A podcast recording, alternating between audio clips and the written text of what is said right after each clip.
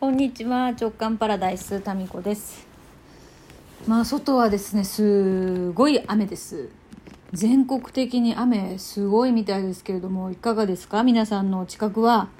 福岡もですね特別警報が出てるんですが私が住んでいるところは今のところね大丈夫です。でさっきちょっとあの食材をね買いに行ったらいつものね川がもうすごい量になってました。まあ溢れるっていうほどではないですけどね。まあどうぞお気をつけてください。水がねこう溜まりやすいとことか溢れ出しやすい場所ってありますもんね。まこの近所でもねあるはあるんですけどまあそこを通らなくてもなんとか生活できるルートがありますので今のところね生活に特に支障はありません。何人かの方からねメッセージいただきましてあどうもありがとうございます。はい。まあおとなしく家で過ごしておりますよ、まあ、どこにね行くっていうわけでもないんですけど、まあ、食材買いに行くぐらいですけどね。まあ私はですねここのところおしゃれおしゃれのリハビリをやっておりましてここ数日ですねまだ始まってちょっとなんですけど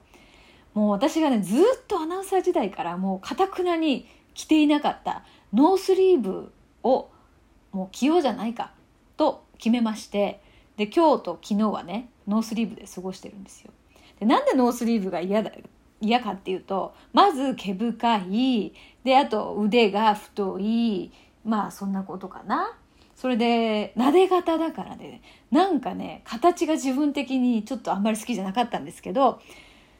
まあ、そこをですねもうノースリーブも着てみようってことで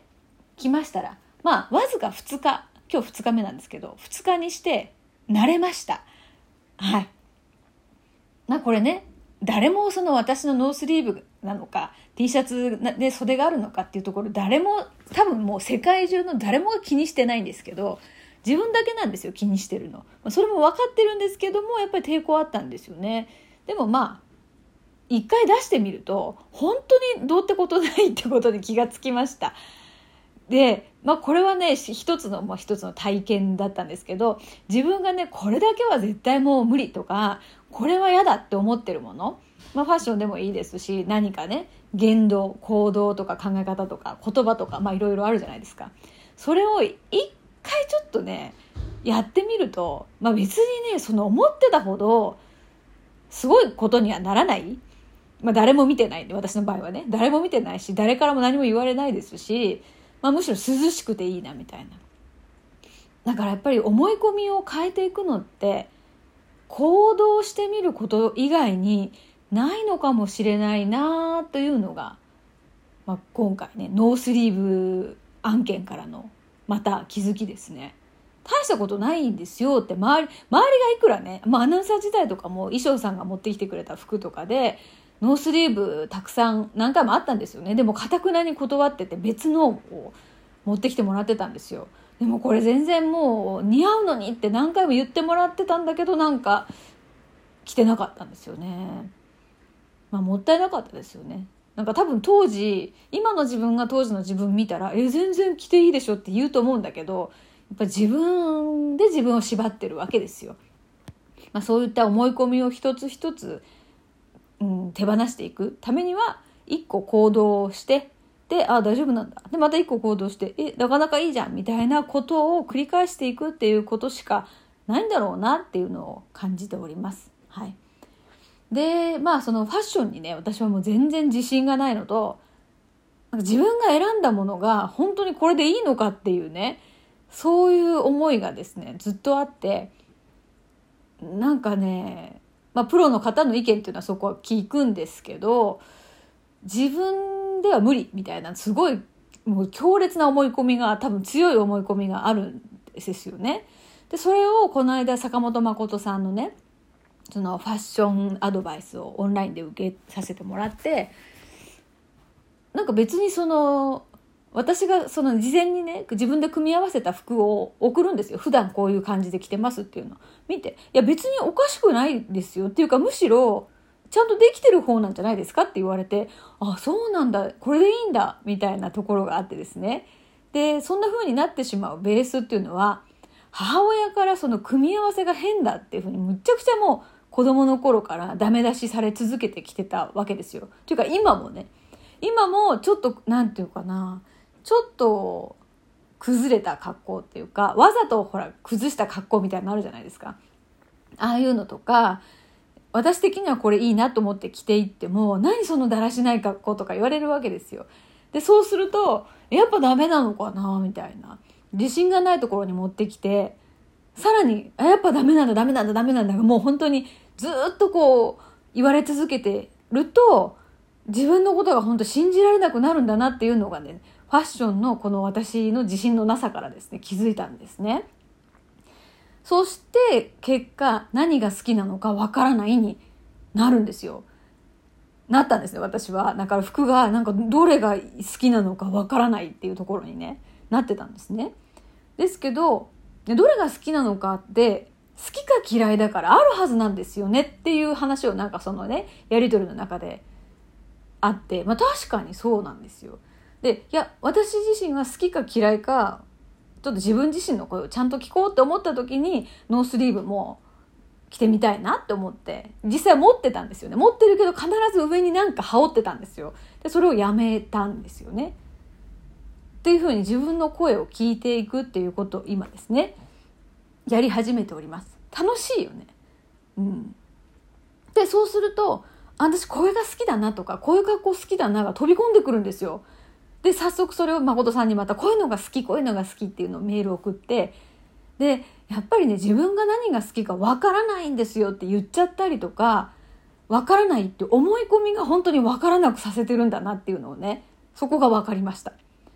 で私のね服の好みとしてはあれなんですよあの鈴木保奈美さんの「スーツ」っていう私そのテレビは見てないんですけどありましたよね？ドラマかな？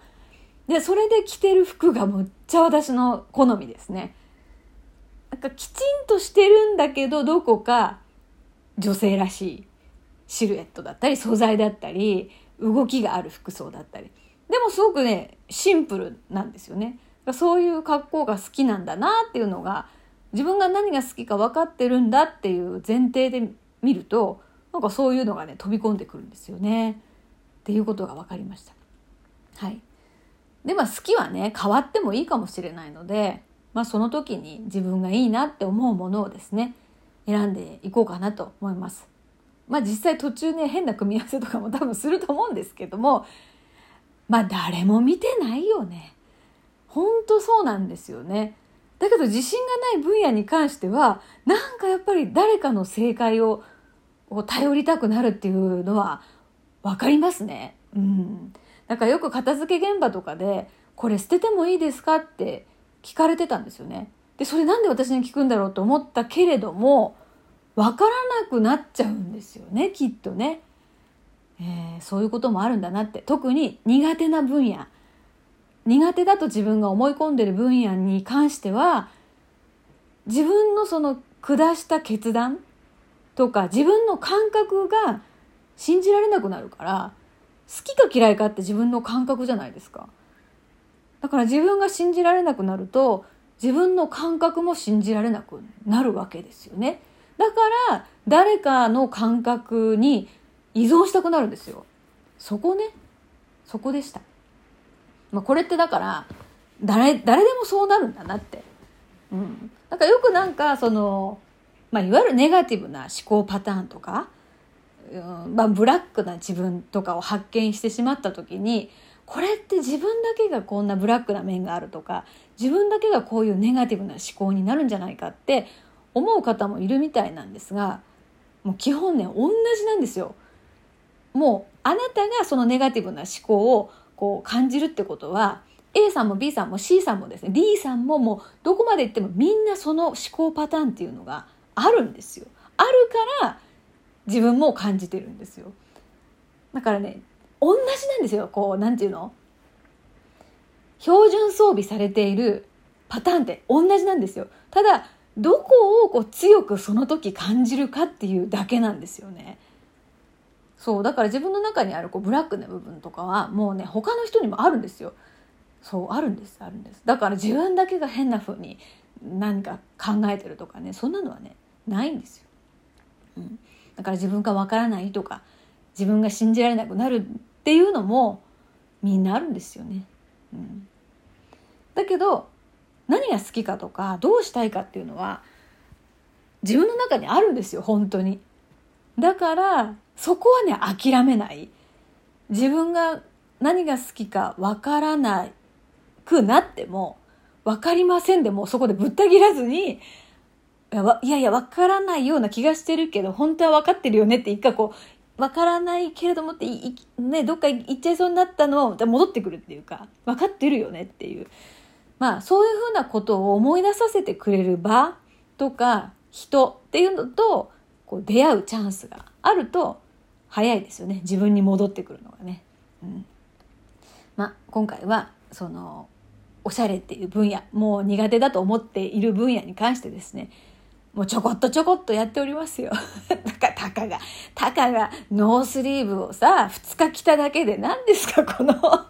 膨らませよう。本当に大げさだよね、いちいちね。でも、ノースリーブを着るっていうことが、なんかね、ノースリーブもどきは結構着てたんですよ。ちょっと袖があるとかね。で、そんなのって、多分ね、大して変わらないんですよ。でも本人からしたら違うんですよ。この完全なノースリーブと、ちょっとノースリーブのこう上の方にひらひらとかがついてるのはね、違うんですよね。みたいなことってあるじゃないですか。それぞれ自分の分野でね。で、そこに可能性があるわけなんで、まあ、このおしゃれリハビリとね、まあ私は勝手に自分でこれを名付けてるんですが、やっていこうかなと引き続き、えー、もうこういう新しいなんか一人でこそこそチャレンジ一人でこそこそっていうかこう言ってる時点でこそこそじゃないかもしれないけどこうやってなんか自分を遊んでいくのって楽しいですよね。はい、ということで外は大雨なんですけれども皆さんもどうぞお気をつけてそんなトークでした。それではまた。